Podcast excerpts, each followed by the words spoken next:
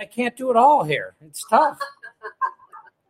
All right. Um. Okay. Doug, Doug, I have a quick question. Yes, ma'am. Are you gonna like give us bio intros, or are we supposed to? I'm giving bio intros for everybody, but they're really short. Okay. Um, because we found out they were it was just taking too long. Uh, and then at the end, I I let you guys plug whatever you want to plug. Okay. And now I am going. Hold on, live on Facebook. Ooh, hold on. Hey, what's uh, what's the Zoom address um here, Mariah? Just to do it. What's you? It's uh Mariah. Uh, Oh, the email address? yeah. Mariah at KeystoneMediation.com. Okay, because it's not letting me. And then what's the password? Because it's not letting me. It's not letting me go live without without that. George with a capital G. 13 exclamation. Now you can all hack my life because that's my dog.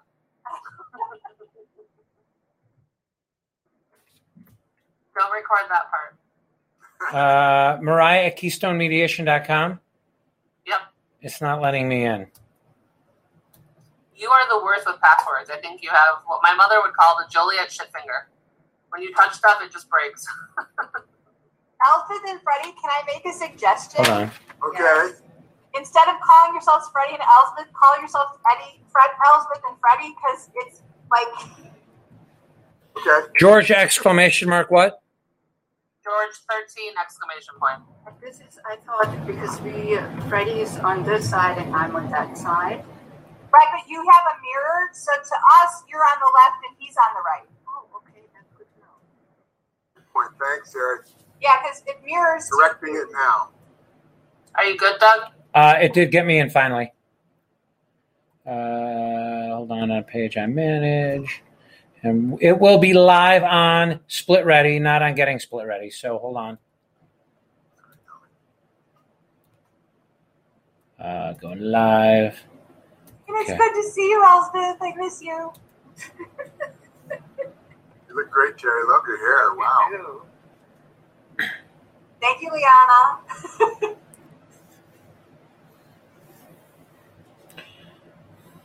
I'm gonna have to get some styling tips from you, Theresa. All right, hold on.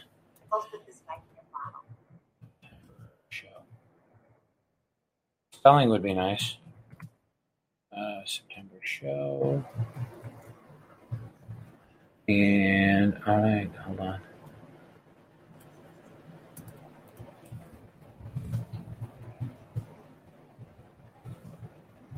You guys can't keep talking. It's fine.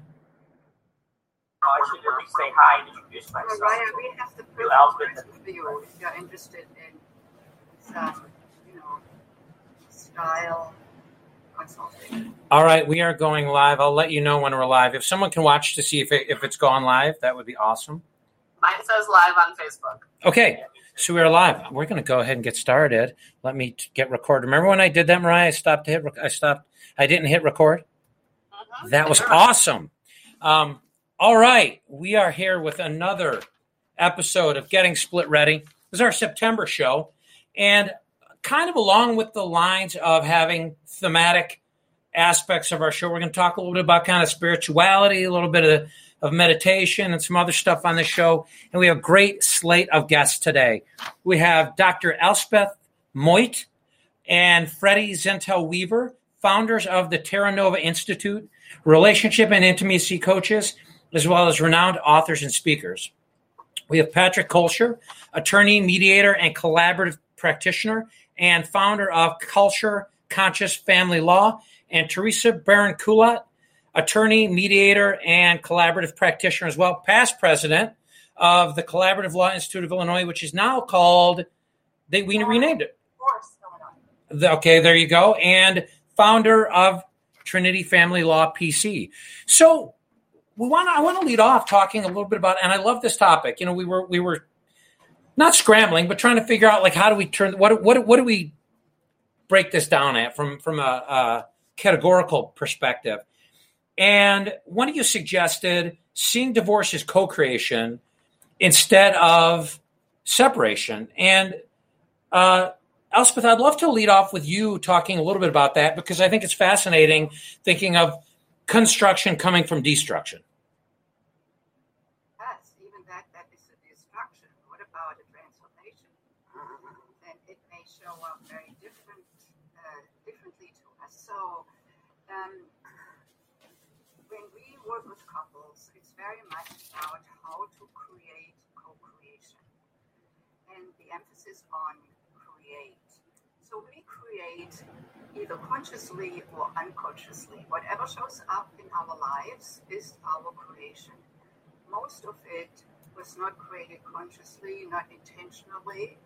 However, what uh, I'm proposing is to look at how I want to move forward in my life into the future to consider it a co-creation, co-creation with myself, that I become conscious about myself, what I want, what I don't want, and then co-creation with my partner, either maybe consciously, not intentionally, or what uh, I to look at. So how I want to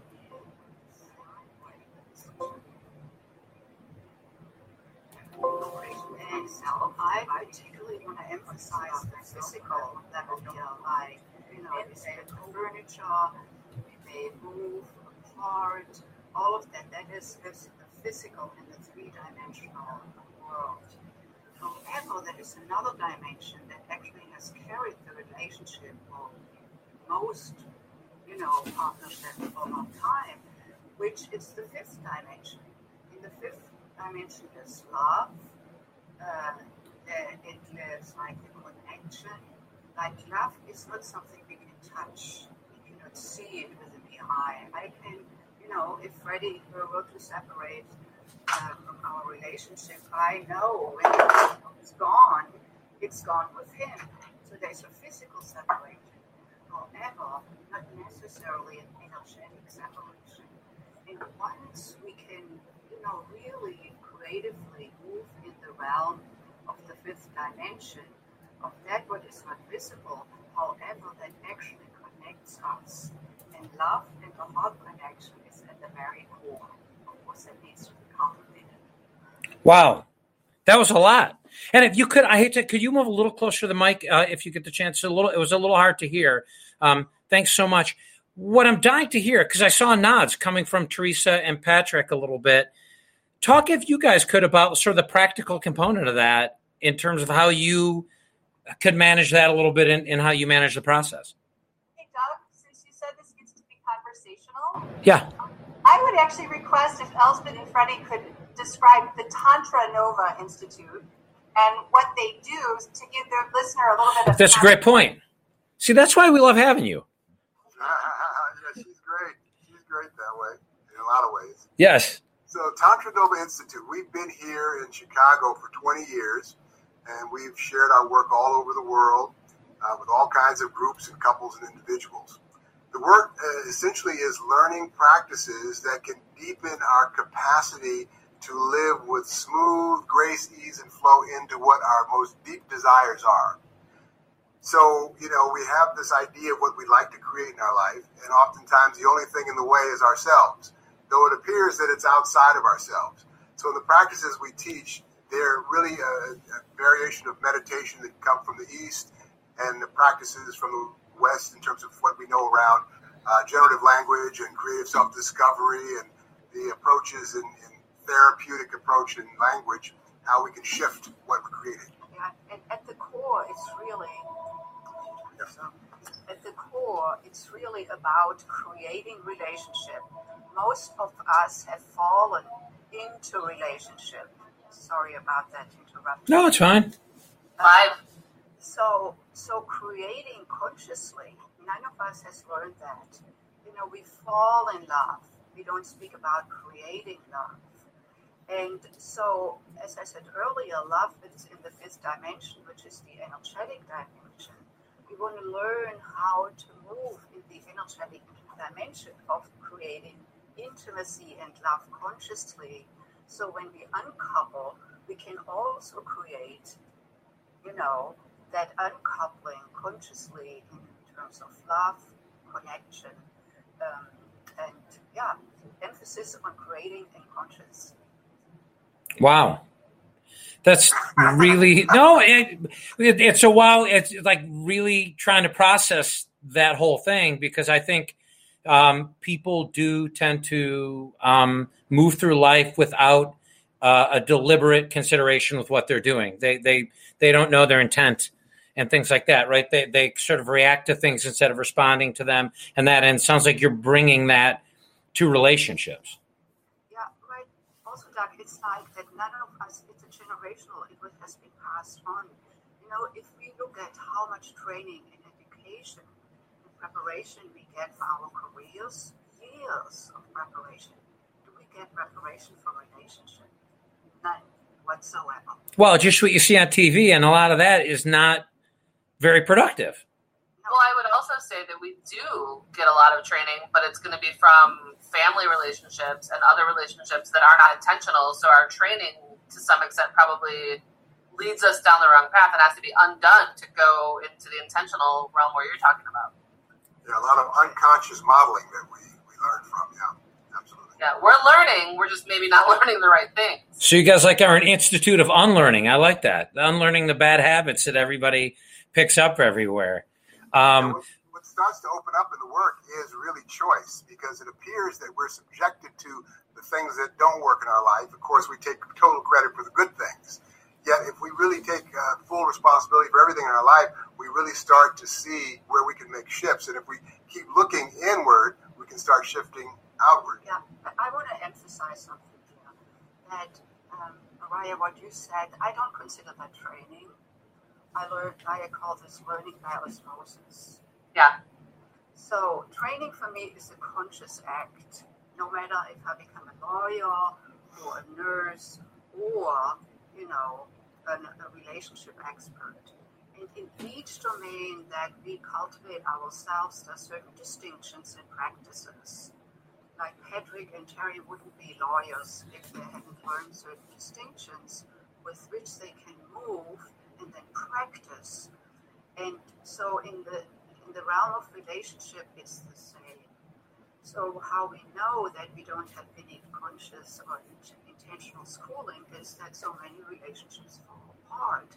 Not that this is a bad thing going apart. However, for many, it's not. You know, it's it, it's they just don't know how to sustain and move forward and cultivate a higher level of relationship. So, anyway, no, that's great. And then, actually, Theresa, thank you for that because thank you for like for for encouraging that context because now I, I do really want to know from from a you know the practitioner standpoint for you and Patrick. You know, I think there's a lot of it, and I hear you hear attorneys always talk about like, especially when there's kids involved, the divorce isn't the end of anything. A lot of times, it's it's the end of that relationship, but it's not the end that part of the relationship, I guess. But it's not the end of the relationship. So, is do you guys integrate any of the, these these concepts into what you guys do?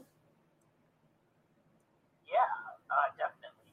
Um, but I, and I think one of the things that's interesting about what Elsbeth is saying is that divorce is a time when you have a heightened sense of consciousness on the relationship, right? On the the process that you're going through is very much about bringing attention to the relationship with your spouse that you're uncoupled from, the relationship each of you may have with your children, and you're you were there to help them try to make decisions, choices, make a choice about what kind of energy they want to bring into that process, so that when they get to the other side of it, you're setting them up hopefully for themselves, for their their own um, relationship with themselves to be um, establishing a, a, a, ground that they can take off from to continue to grow as individuals. And then also, if they're they're going to be, if they're kids, especially in a co-parenting relationship with that that former spouse for a long time, how can we help them create something in the divorce process that sets them up to have better communication when they're in a different form of a relationship after the divorce. It's best for the kids, it's best for them. Um, so I, I, definitely think it's a time of heightened awareness on both our personal relationships, making choices about what we're going to do going forward as well. Yeah, and, and I'll kind of chime in, building on what Elsbeth said. There is really not training in terms of how to be in relationship formal. And then people live their life as a married couple, but then something's not working, right? And one of them or both of them decide that it's time to get divorced. And as Patrick said, some of us really do care about the energetic container and the what they're going to create, but what else the, the default legal system really does not take that stuff into in account. of How to be just just straight, straight, formal. Um, and then people live their life as a married couple, but then something's not working, right? And one of them or both of them decide that They it's want to time to turn get off divorced. Facebook. And as Patrick said, some of us really do care about the energetic container and the what they're going to create. Where is that coming the- from? The, the default legal Yeah. system does Someone not take the that stuff Facebook into account. Oh, can you guys hear me? Oh, I thought my sound did something weird there for a second. Sorry. Okay, yeah, and I, I heard kind of, I thought it was an echo, but Yeah, a little bit of an echo. So, yeah, so I agree with what Patrick said, right? Our, if, when we're doing our job in a holistic manner, we're helping these people, you know, shift their patterns and create a new foundation to go forward. You said something in our previous podcast. Uh, I'm 99% sure it was you that has stuck with me ever since. Is that there's three types of couples. One I where want both. yeah, can I? I'll repeat it. Yeah. Okay, so it's episode seventeen point one. For anyone who go back and listen to it. Um, just and, and this is my. I'm an attorney. Yes, I've been practicing since '92, but I've been into astrology and metaphysics and spirituality, you know, since the '70s. But the what I see in terms as a divorce lawyer, the couples that come through my door are either a both parties are complete like they've worked it out, they've done whatever they came together to do, and they're both ready to move on. And then the second type is where one person feels complete in their relationship, but the other one still wants to hang on to the patterns that they have. And then the third kind is when two people have enmeshed patterns that they keep playing out. Like, so whatever their patterns were in the marriage, they're going to play them out during the divorce. And they're the people who are going to keep playing them out who get married to another person who's going to have the same pattern because they didn't learn from the first marriage. Do you remember when Doug asked you, well, why would they complete the same pattern if they didn't work the first time? Why would they do it again? And we all had a chuckle. Ellen Elsbeth and Freddy took, kind of pick that one up. Yeah, and again, it comes down to choice, and a lot of what we create in our life, we aren't even aware we're creating because it comes from our subconscious programming, uh, in, imprints, uh, modeling, and so on.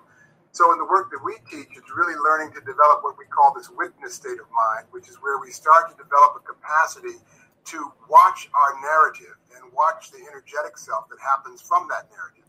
And it's from that place we can start to make conscious choices around what we most deeply desire because otherwise it just appears that it, I'm really justified in making her wrong because uh, that's why I'm getting a divorce because she went out with some other guy or because she doesn't clean the dishes or whatever it might be, uh, as opposed to it is what it is and what do I really want in my life without making watch our choice.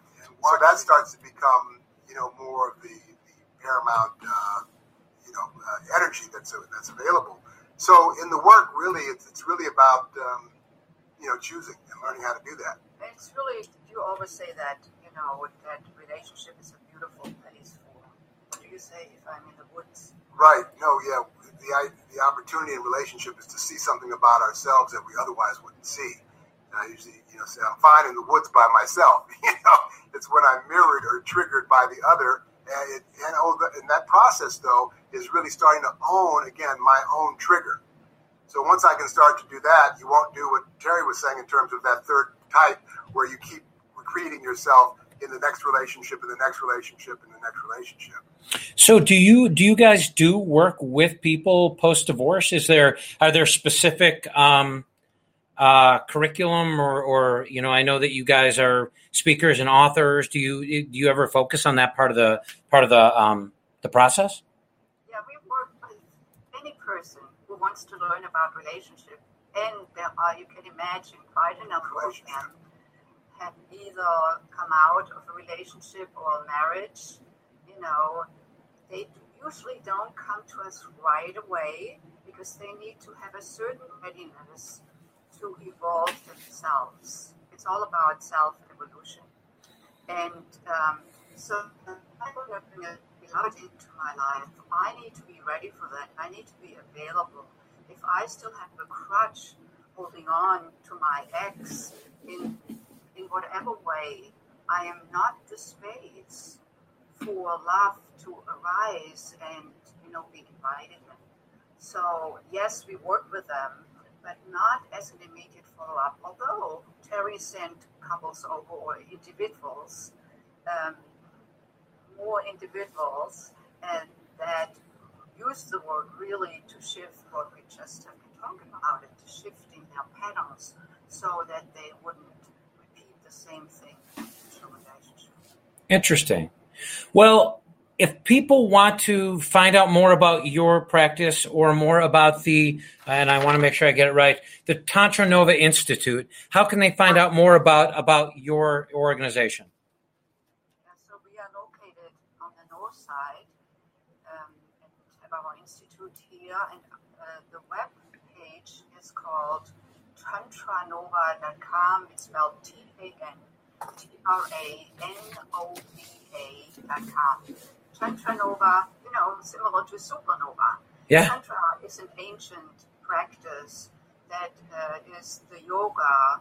Tantra yoga is the yoga of the energetic body, unlike Hatha yoga, as we know it mostly in the West, it's the yoga of the physical body. So either tantranova.com or we have a phone number 773 525 5006 but we are very visible on the internet, so you can find us there or just put in, you know, Elsbeth Meuth or Freddy Weaver, and we'll show up. Awesome.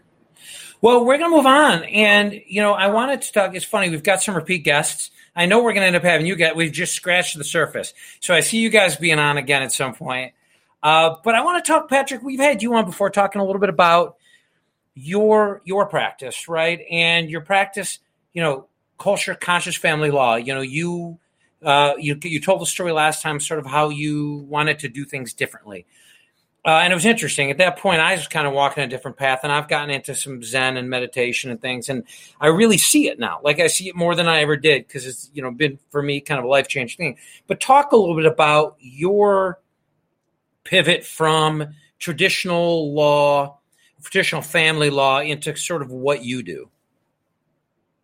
Yeah, sure. Um, so I think the the biggest pivot for me was bringing all of myself into my practice, right? So I I am someone who meditates, and I am somebody who, if I can't share that, if I can't be in that space with my clients, then I'm not bringing all of myself to them. And I realize these tools really help me manage my own anxiety when I need to be in a situation that has sort of a heightened um, state of stress, which is exactly what divorce is. It's a, a moment where there's so much stress.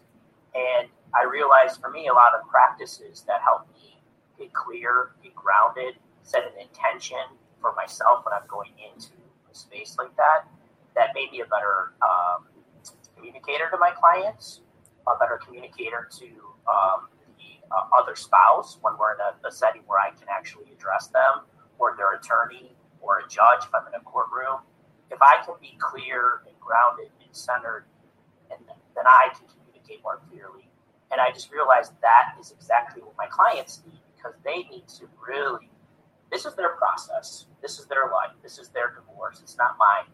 And I just want to help facilitate for them an opportunity to make decisions that they'll feel good about in the future, to get more awareness around the process that they're having, they're going through, and then make those decisions. So um, for me, I just realized I was doing a disservice to myself and therefore to my clients um, if I wasn't incorporating some of these practices into both for myself and then being able to share them with clients that are open to it. Now, I want to engage Theresa on this too because you guys have some very big similarities and so how to approach it. Uh, and Mariah and I have talked. We've had a lot of guests on the show, and a, a, recurring thing is sort of the shift in the paradigm of of the whole divorce industry, how people focus on divorce. I mean, just seeing um, Elsbeth and Freddy talking, you know, people are are gravitating to and accepting different things.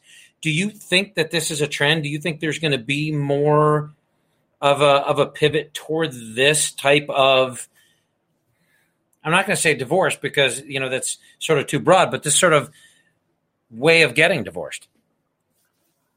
Are you directing that to me? Yeah, yeah, yes, please. Um, so when I started back in 2003, I was like, oh my God, this is the way it should be. And like, it should, I, I mean, I really didn't think it would take this long for collaborative and mediation to become mainstream. It, it is not yet mainstream, but Patrick and I are not the only ones. I mean, there are probably a handful of people in the Chicago area. I'm connected with attorneys around the country. Um, I was at a work, uh, workshop in Boulder called Lawyers as Change Makers with people who build their law practice on love. But we're in Chicago, which is the home of the ABA, and so you've got a lot of traditional legal thinkers. Um, but like any evolutionary process, you're going to have a few trailblazers, and then you'll get some more. And eventually, I do believe that this will become the norm because let's say this too culture evolves ahead of the law. So people actually want this, but the legal institutions haven't quite caught up. You know, using Zoom, for example, like I'm a mediator, I do collaborative. I just instantly transferred over, and my clients are, are satisfied. Patrick, I'm guessing you know you were able to keep working. The traditional law firms, they're still scrambling to try to figure out how to do it. You know. Do you think, and, and this is for anybody, do you think that the the the fact that it hasn't moved faster or that there's any resistance, is it more from the legal side or is it people like, you know, when you talk about meditation, people are like, oh, that's weird. I'm not into that. You know, I'm sure Elsbeth and Freddy have people who have like hangups where accepting sort of a new perspective and a new new way of doing things, you know, people have their baggage and they have the things that stand in the way of that. What do you think is in the way of more divorce going that way? Is is the legal side or the people just being that way? Well, I don't want to steal uh, Theresa's thunder on the shadow that's coming up here, but I think there's a giant. Like we're going through a major trauma right now in the world, right? And so there's a lot of fear. People are going through um, a, a giant shadow right now of fear, and so some of us will open up to finding practices that um, will move us forward, and others will get stuck in fear and get stuck in those sort of more primal responses. And I think that there's a real opportunity to crack through that. But it's really it's a matter of things happening. I, I think on a larger level, but also that you know culturally here, more locally, culturally, nationally, and then throughout the world. But I think this is happening. It's going to happen. We're going to move towards this because it's, it's a natural progression in this direction. But um, you know, that doesn't mean the Joe who walks through my office is going to be open to it necessarily, right? But I do think, and I really believe, um, that what I put out into the world comes to me. So I do attract people that are open to it, right? I put out into the world that I'm doing this conscious practice. I make an intention for it. I set that very clearly. Those people come to me because I put it out. But if I were you know, more traditional and in the law, just like the law, you think about you talk to a lawyer, they're always talking about CYA, right? It's the we're always trying to protect ourselves. We're always trying to we're taught, we're trained to to raise doubt, to raise um, carefulness, cautiousness, right? So the, the practice, the people that are in the practice are going to move more slowly towards change. Okay, wait, I do have a, an answer, Doug, to that I think maybe will satisfy multiple levels of the question. And that is uh, the morphogenetic field, if you're familiar with that concept, like there are ideas and they exist in a field, just like gravity is a field, electricity is a field, intelligence and information is a field.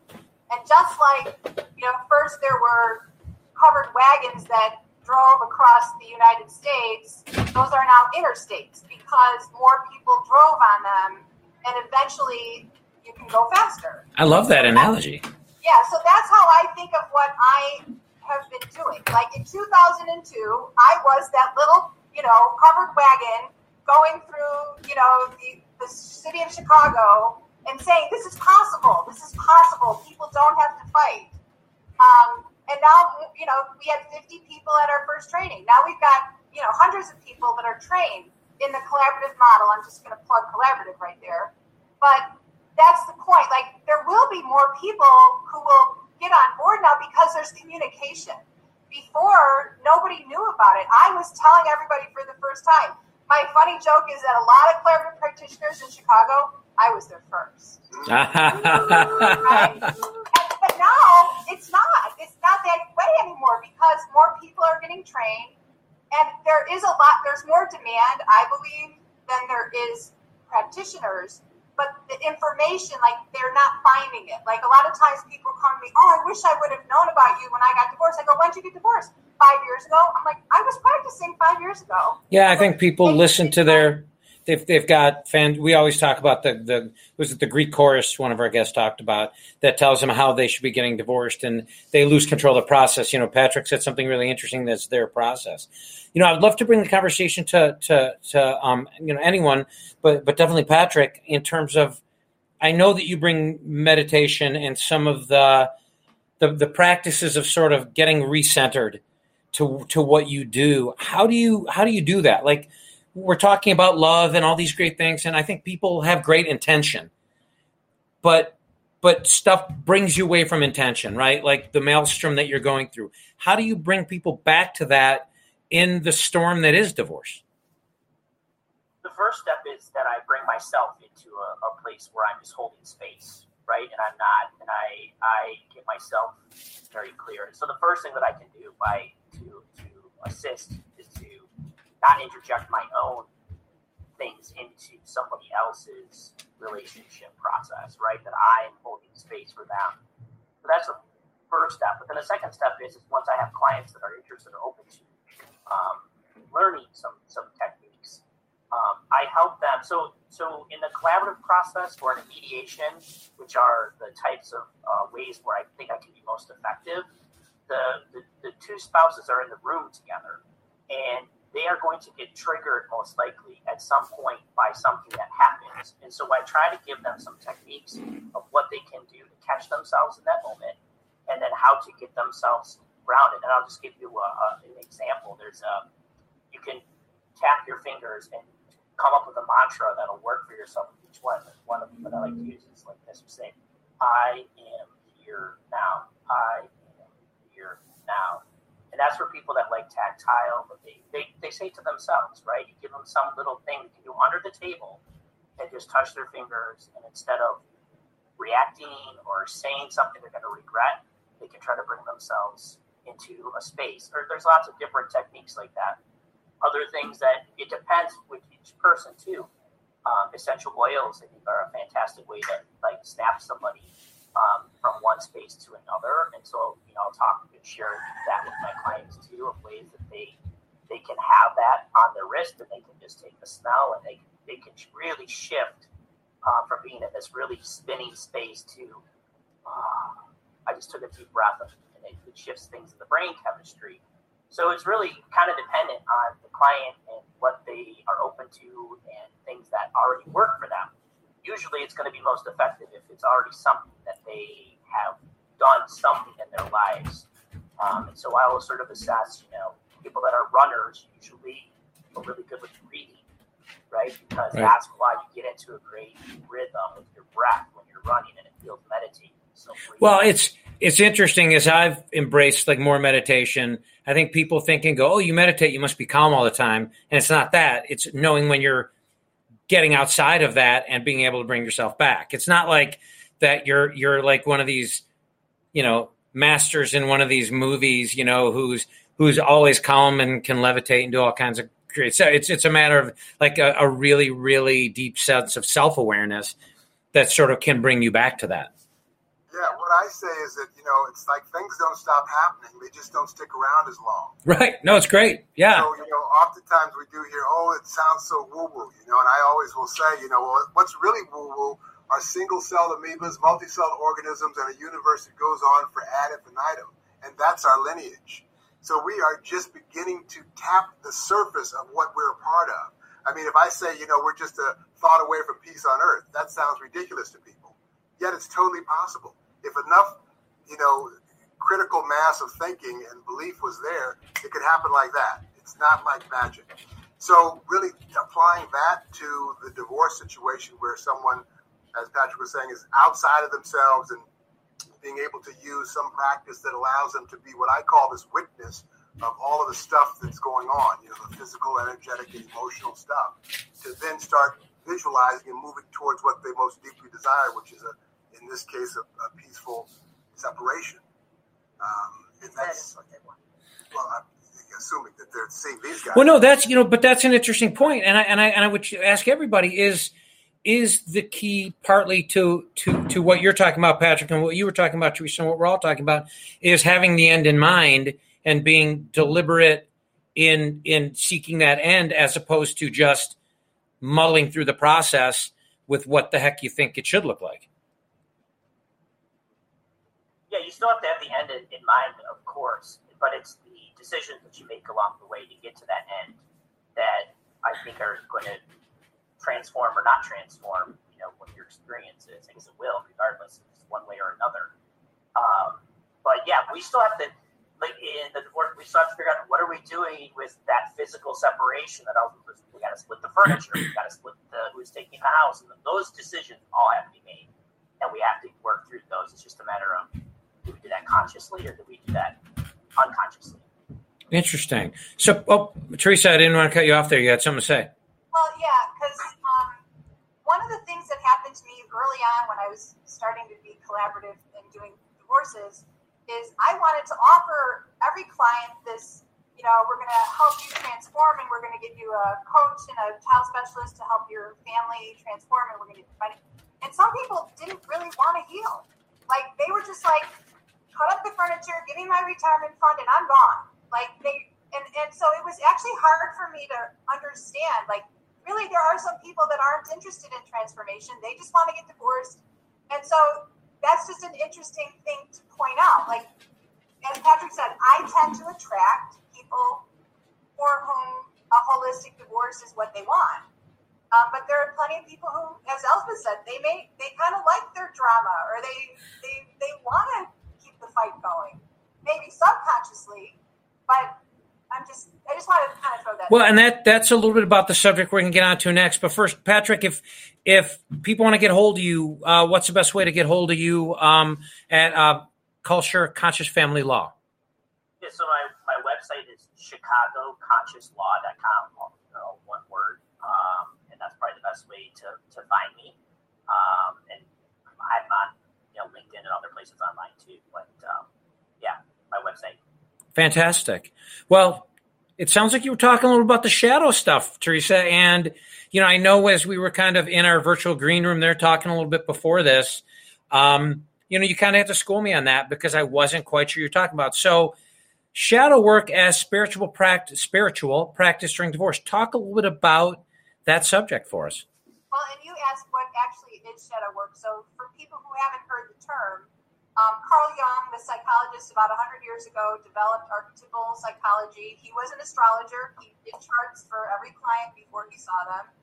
Um, he developed this concept of the shadow, which is the aspects of your personality that you suppress or you're ashamed of, you don't want them to come out. So you create yourself based on your upbringing, like what's right, what's wrong, and if things are bad, they're pushed away. Typically, it's it's from trauma, and it's a psychological tool to keep a child safe, right? Like, um, for example, if you grow up in a household where everybody's helpful and you're taught, well, you need to be helpful, then that helps you get through the family. But then as an adult, if if being helpful means you can't say no, you have to say yes, or you can't ask for what you need, then those are things that are pushed into your subconscious. You're not allowing them up, and so that's an example. Um, so that's what a shadow is. It's the part of yourself that you've disowned. It's, it's not acceptable. Sexuality is another great example of that. You know, I grew up in a household, and I, I think I said this on the break, you know, I twirled around in my dress, and in my underwear showed I got shamed for it. Oh my God, don't let anybody see your underpants. I'm like, I'm five years old. Who cares, right? But that that's the message I got. I couldn't be free and expressive, so that got shut down. And so and we can't talk about sexuality. We're not supposed to talk about it. So it gets pushed down and then it comes out sideways.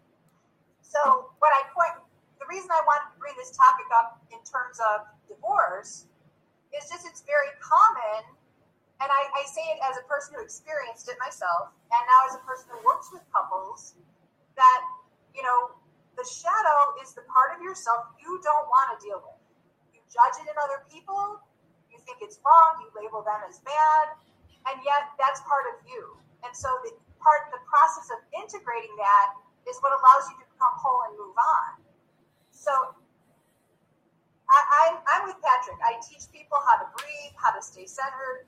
Not everybody wants this level of healing, but for those people who might be listening to this who think, oh wow, you know, I really don't want to repeat this pattern that's that's the that's the process. And in my particular example, I can share with you is is that I I did grow up not thinking it was okay to ask for what I wanted.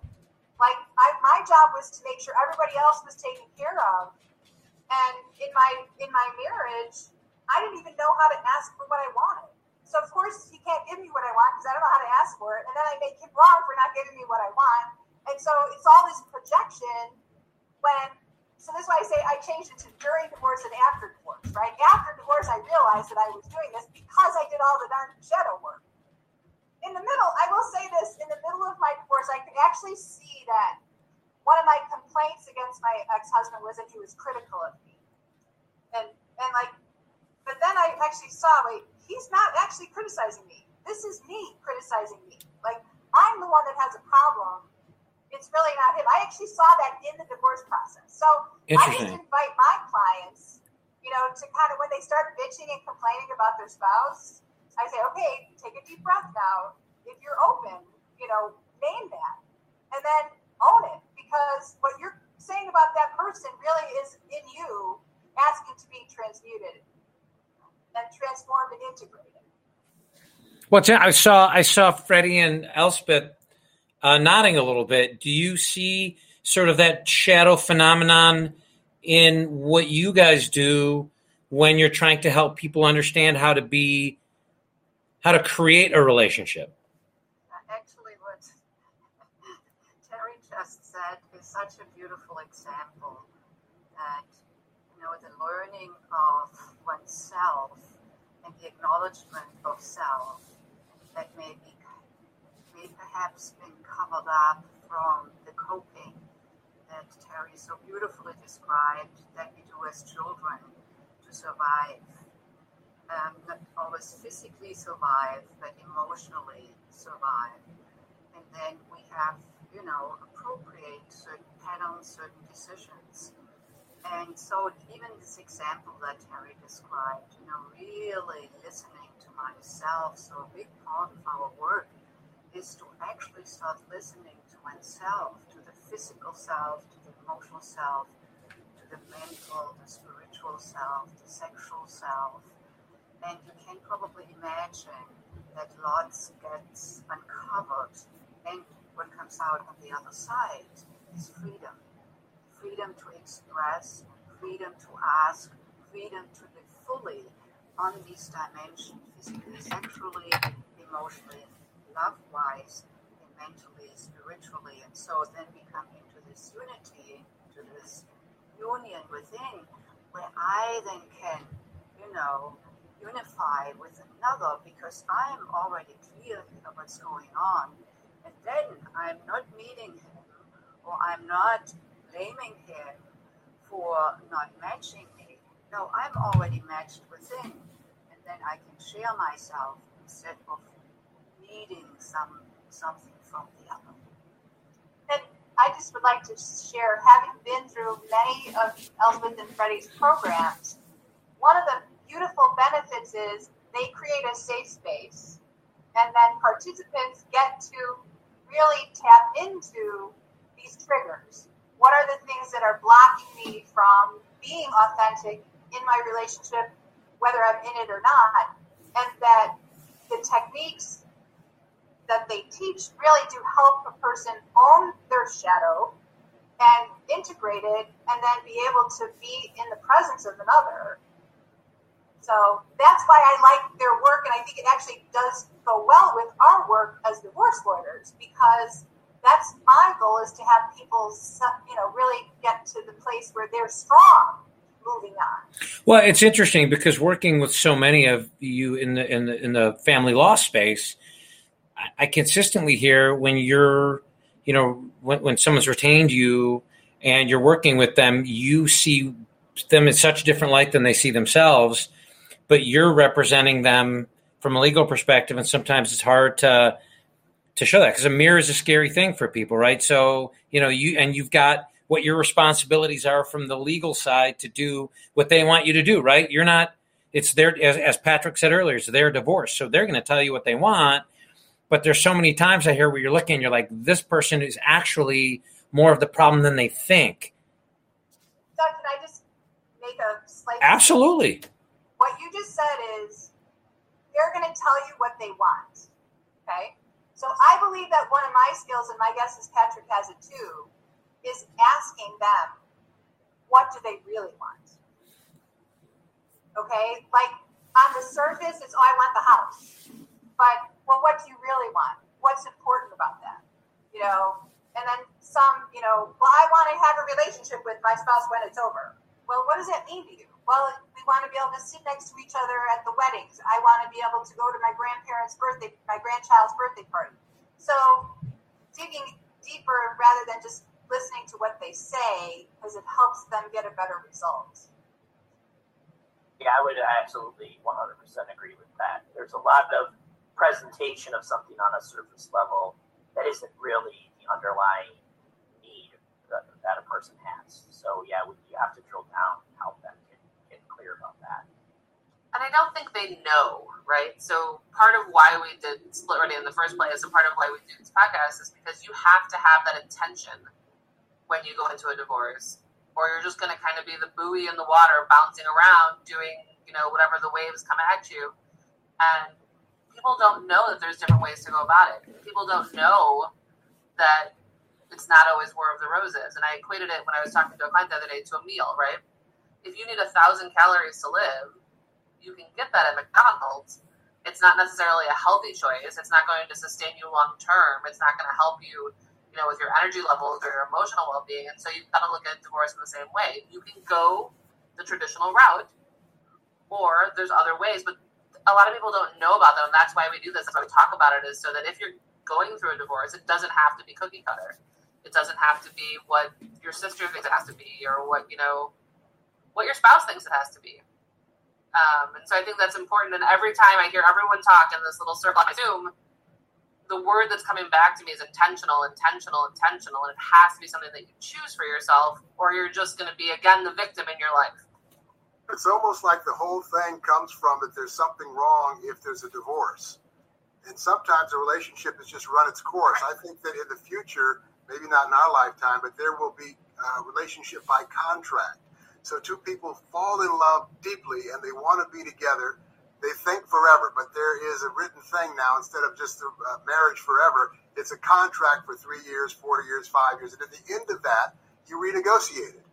Might be you want to be in an open relationship, or you want to have kids, or you want to share uh, domiciles, or share finances, or whatever. Things could shift because what happens, it appears to me, in all the relationships that we see and people that we work with, is that you know we expect the relationship to be what it was at the beginning after 10 years or 15 years or five years and it's never what it was it is never what it's going to be it's what it is but most of us miss the isness because we're so in our head and so in our evaluative left brain calculating analytical self so in the practices that we teach again coming back to just the breath even and finding some stillness and witness of this conversational stuff that happens all the time the cha-cha you know then we can start to then imagine and create what we most deeply want. And that's what I find works really deeply. Well, I love that, and that's that's a different perspective, and I want to I want to move to that. Theresa, you got something to say, and I don't want to cut you off. I have one more thing, and then I'll say how they can reach me, and then you can move to friends. There you go. Exactly. Thank you. You're hired. I'm a collaborative lawyer and a mediator, and I actually have a subset of my mediation practice that I call transformative mediation for couples who are married who want to stay married but they don't, one or the other does not like the form that it is currently in. Okay? So I take them through some mediation, actually some tantra exercises. Like we did the heart to heart the other day with one couple, um, helping them learn appreciation, but identifying the, the relationship is over. The old relationship is over. What do you want to create going forward?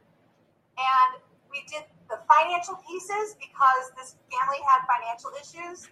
And then ultimately, I draft a post nuptial agreement that, like as Freddy was describing, it says, okay, this is how we're going to live our lives going forward. It's not entered in court, but it's for them a contract between each other and sets down parameters, etc. So that's something I offer. It's called transformative mediation. What, I want to have you back on to talk about that potentially on a later show because I think it's a very interesting thing.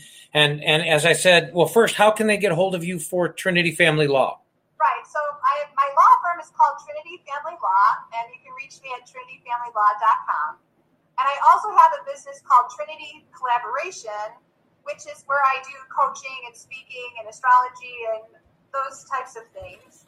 Um, where I'm also really very proud that I connect people with really excellent resources like Tantra Nova, for example. So that is uh, Trinity Collaboration. And awesome. I have a Facebook page for both of those businesses. And you're on LinkedIn and everywhere. Um, we'll also have all of you guys, all of your information uh, on on the individual shows. But I want to kind of bring it home, talking a little bit about perspective. And Freddy, I think you were kind of talking about that. And this, if you really look back on what we've talked about for the, about the last 45 minutes, it's it's really about looking at things differently. And I would love to talk a little bit about growing through having a new perspective during time of divorce and beyond and and it being a transformation and not an end of something. Yeah, and you know, creativity and new is scary because it's uh, you know it harkens us back to the fear of being wiped out. So really having tools to manage that fear, uh, obviously, and then also to be able to manage uh, whatever disappointment, sadness, or you know brief depression uh, in losing what you thought was going to go on the way you had envisioned it to be and then moving towards what you most deeply desire and want to create forward. So there are particular tools that one can learn, uh, and Patrick alluded to it earlier in terms of meditation. And there's one meditation that I'll share with you now that your viewers can do, and we'll do it together just very briefly. It'll just take about uh, 10 seconds, if that's okay. That's absolutely. Okay, great. So seated where you are, you sit up as erect as you're comfortable on top of your sit bones, or if you're laying down, that's fine too. Your eyes can be open, closed, or soft focus. Great. And I want you to bring your awareness to your breath coming into your nose, down your trachea, lungs, and extending into your diaphragm and belly like a big balloon. So put a hand on your belly, and as you inhale, fill your hand up with your belly. Really exaggerate that. Feel that belly extend into your hand. And as you exhale, follow your breath with your awareness back up and out through your nose. Continue to breathe in this fashion. I'm going to say a few more things. For most of us, we can do that for about three breaths before our mind gets busy or distracted. So be gentle with yourself when you find that happens. Just bring your awareness back to your breath, following it down into your nose, down your trachea, lungs, extending into your diaphragm and belly like a big balloon on your inhalation. Following your breath back up and out through your nose in your own pace, depth, and rhythm. Letting your thoughts come letting your thoughts go. For now, just breathing and being. Feeling the rise of your belly on your inhalation. Flattening of your belly on your exhalation through your nose at your own pace, depth, and rhythm. Take a moment with your eyes closed and notice how you're feeling, how your body is feeling. Notice your emotional state. You notice your state of mind, your state of thought. Beautiful. And come back and open your eyes. And, and what's different? And checking in with yourself. Great. So what happened there was we perhaps had moments of stillness where you weren't thinking and you just felt the rise of your belly and the fall of your belly and it was so peaceful. Matter what you had going on, you got to go pick up the kids, you got a big project, you got to write a brief, whatever it might be. But for a few moments, there was none of that. It was just, you know, stillness. So as you continue to practice this type of breathing, it, you have longer and longer periods of time where you're just watching the thought and the story. And it's from that place that you can start to move towards what you most deeply desire because you start to what I call flatten all of the, the stuff going on. Elsbeth wants to get in there. Yeah, I want to just build on this because that's really, Patrick, you spoke about this earlier, that that is the place where we can recalibrate so that we actually can see the blessing in the struggle, in that what is changing. Because really cultivating a new perspective around breakdown or break up is to welcome that what is, you know, presented to us. I can either live and complain about it and there's something wrong, or the new perspective is like, what is there for me to be seen that I could not see without the opportunity of the break up, um, breakdown, whatever you want to call it. And I have appropriated this not only in relationship matters, but in life in general, that every challenge has a blessing if I'm looking for it. So, Mariah, it looked like you you had something or no? Uh, there's a phrase that was in a training I was in years ago that said, if something happened to you that really impacted you, um, and you don't know why it happened to you, that you just haven't learned the lesson yet and that resonated with me. You know, why did that happen to you? You haven't figured out the lesson yet, but it's there, and you have to do the work to get to it. And that kind of just triggered that for me. It's one of my favorite uh, phrases. And then once you get the why, which puts us up here, we have to get the energetic self in terms of how all that why affects us. And that's where what work the work we do really assists people in getting further beyond what they what they've already analyzed and know. So, because energetically, we hold on to all of that stuff, as Terry was saying, from the past way back. We don't even know we know, or we're running all that stuff that's making decisions for us. So, um, yeah. Well, it's interesting because I keep hearing out of everybody, but it seems like your guys' practice is really built on. I keep hearing growth and, and a very positive viewpoint with all of this. And and you know, listen, I think 2020 in and of itself, even if you're not getting divorced, has been like an outing in either you're going to deal with stuff and roll with it and respond to it, or you're going to let it drag you down. And I think divorce is one of, I can imagine getting divorced in 2020. You know, that's like the apocalypse with all this stuff going on. But it's very interesting this perspective that you guys have of taking it in and growing with it and not looking at it as an end. It's a it's a transition to something else and having it become it might not be a positive, but the growth that comes from is positive. Like I tell my kids, I don't espouse this everything happens for a reason. It's just not my philosophy. But I say whether you want to grow and learn from what happens, can take what you experience and turn it into something positive or not, and have it have meaning or not. And it seems like that's a lot of what you both bring.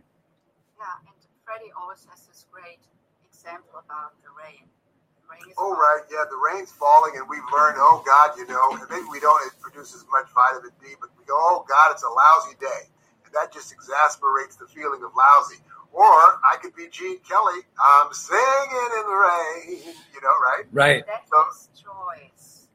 Right. Well, I mean, the rain thing, boy, I'll tell you, you know, you look at the at the wildfires, right? And rain being in and of itself something that's not negative. Like while it's raining on you and it might suck because it ruined your picnic, there's someone else who's dying for rain right now. So I, I think perspective perspective is huge. Um, Patrick, you've been quiet on this one. What do you think? I think that's a lot of, you know, I hear when you when I hear you talk about your practice, a lot of it's about perspective. Yeah, absolutely, and and I agree with um, choice. And one of the things that I also do is intention setting. Right, what is the intention for um, a meeting we're going to go into? What is I try to help. So in a, uh, mediation, for example, maybe I'm not an attorney, assistant client going into mediation. I try to help them really get clear about what is their what intention do they want to set for that meeting? What are their goals? What do they want? What do they want to create? And um, the more that you put into that which you actually want to create not I want the absence. And a lot of times, I think what happens is people are actually they're asking for something that's actually the absence of what they really want, right? They're what is it that you really want is on the other side of that. So, what intentions do you have? What perspective do you have? How can we achieve those goals in a most effective way? I, I totally agree with. Well, it's interesting. I hear also a lot where you know you the one thing you can't control is what other people do, right? You can control your response. You can control all the things that you do yourself, but you can't control how somebody's gonna. You know, for me, you know, when I when I do martial arts, it's you can't pick how the person's to attack you. You just they're to attack you however they want, and how you respond to it is your choice.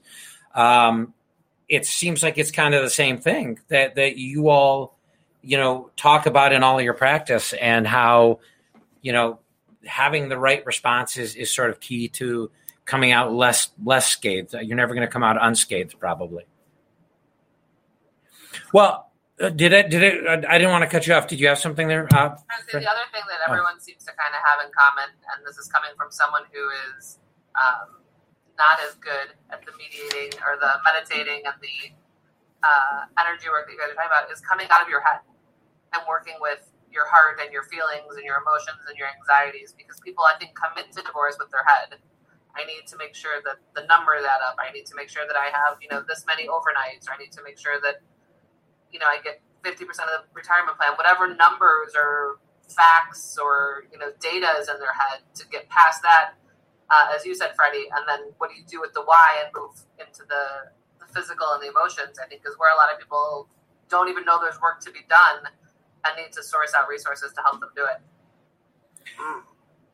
Well, this has been a great show. I want to thank all of my guests. I just dropped my piece of paper, so I'm going to pick it up right here. But I want to thank our guests. Uh, Dr. Elsbeth Meuth. I got that right, right? Awesome. I got it right. Freddy Zental uh, Weevil, um, or Weaver, I'm sorry. My handwriting is terrible. Uh, the founders of the Tantra Nova Institute.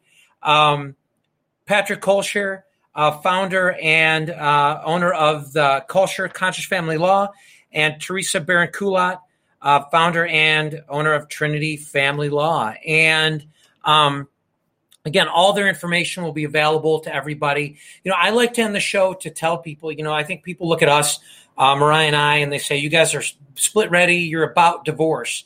And we're really not. You know, having guests like you on um, really is what we're about. It's about, um, you know, a conscious approach to uncoupling. We're about, you know, our business is about everything but what you guys talked about, right? It's about the, the finances and, and approaching it in, in a logical manner, doing all that, but it can't be done without what you guys do. So thanks for coming on our show and and and addressing our listeners. Uh, and I always like to say, if anybody out there knows anybody considering divorce, or if they're considering divorce, uh, it really really makes sense to use some of the resources you can find at Split Ready. Use the resources we have on our show. Take the Split Ready uh, assessment. You can take it at www.splitready.com and have an idea how split ready you are. Uh, subscribe to the show. We're on YouTube, where wherever you get your podcast, and and share the information. Um, anything you want to end with, Mariah? Always say that it is possible to come through your divorce with your finances, your integrity, and hopefully your sense of humor intact. So fantastic! Thanks everybody, and we'll see you in October. Bye bye.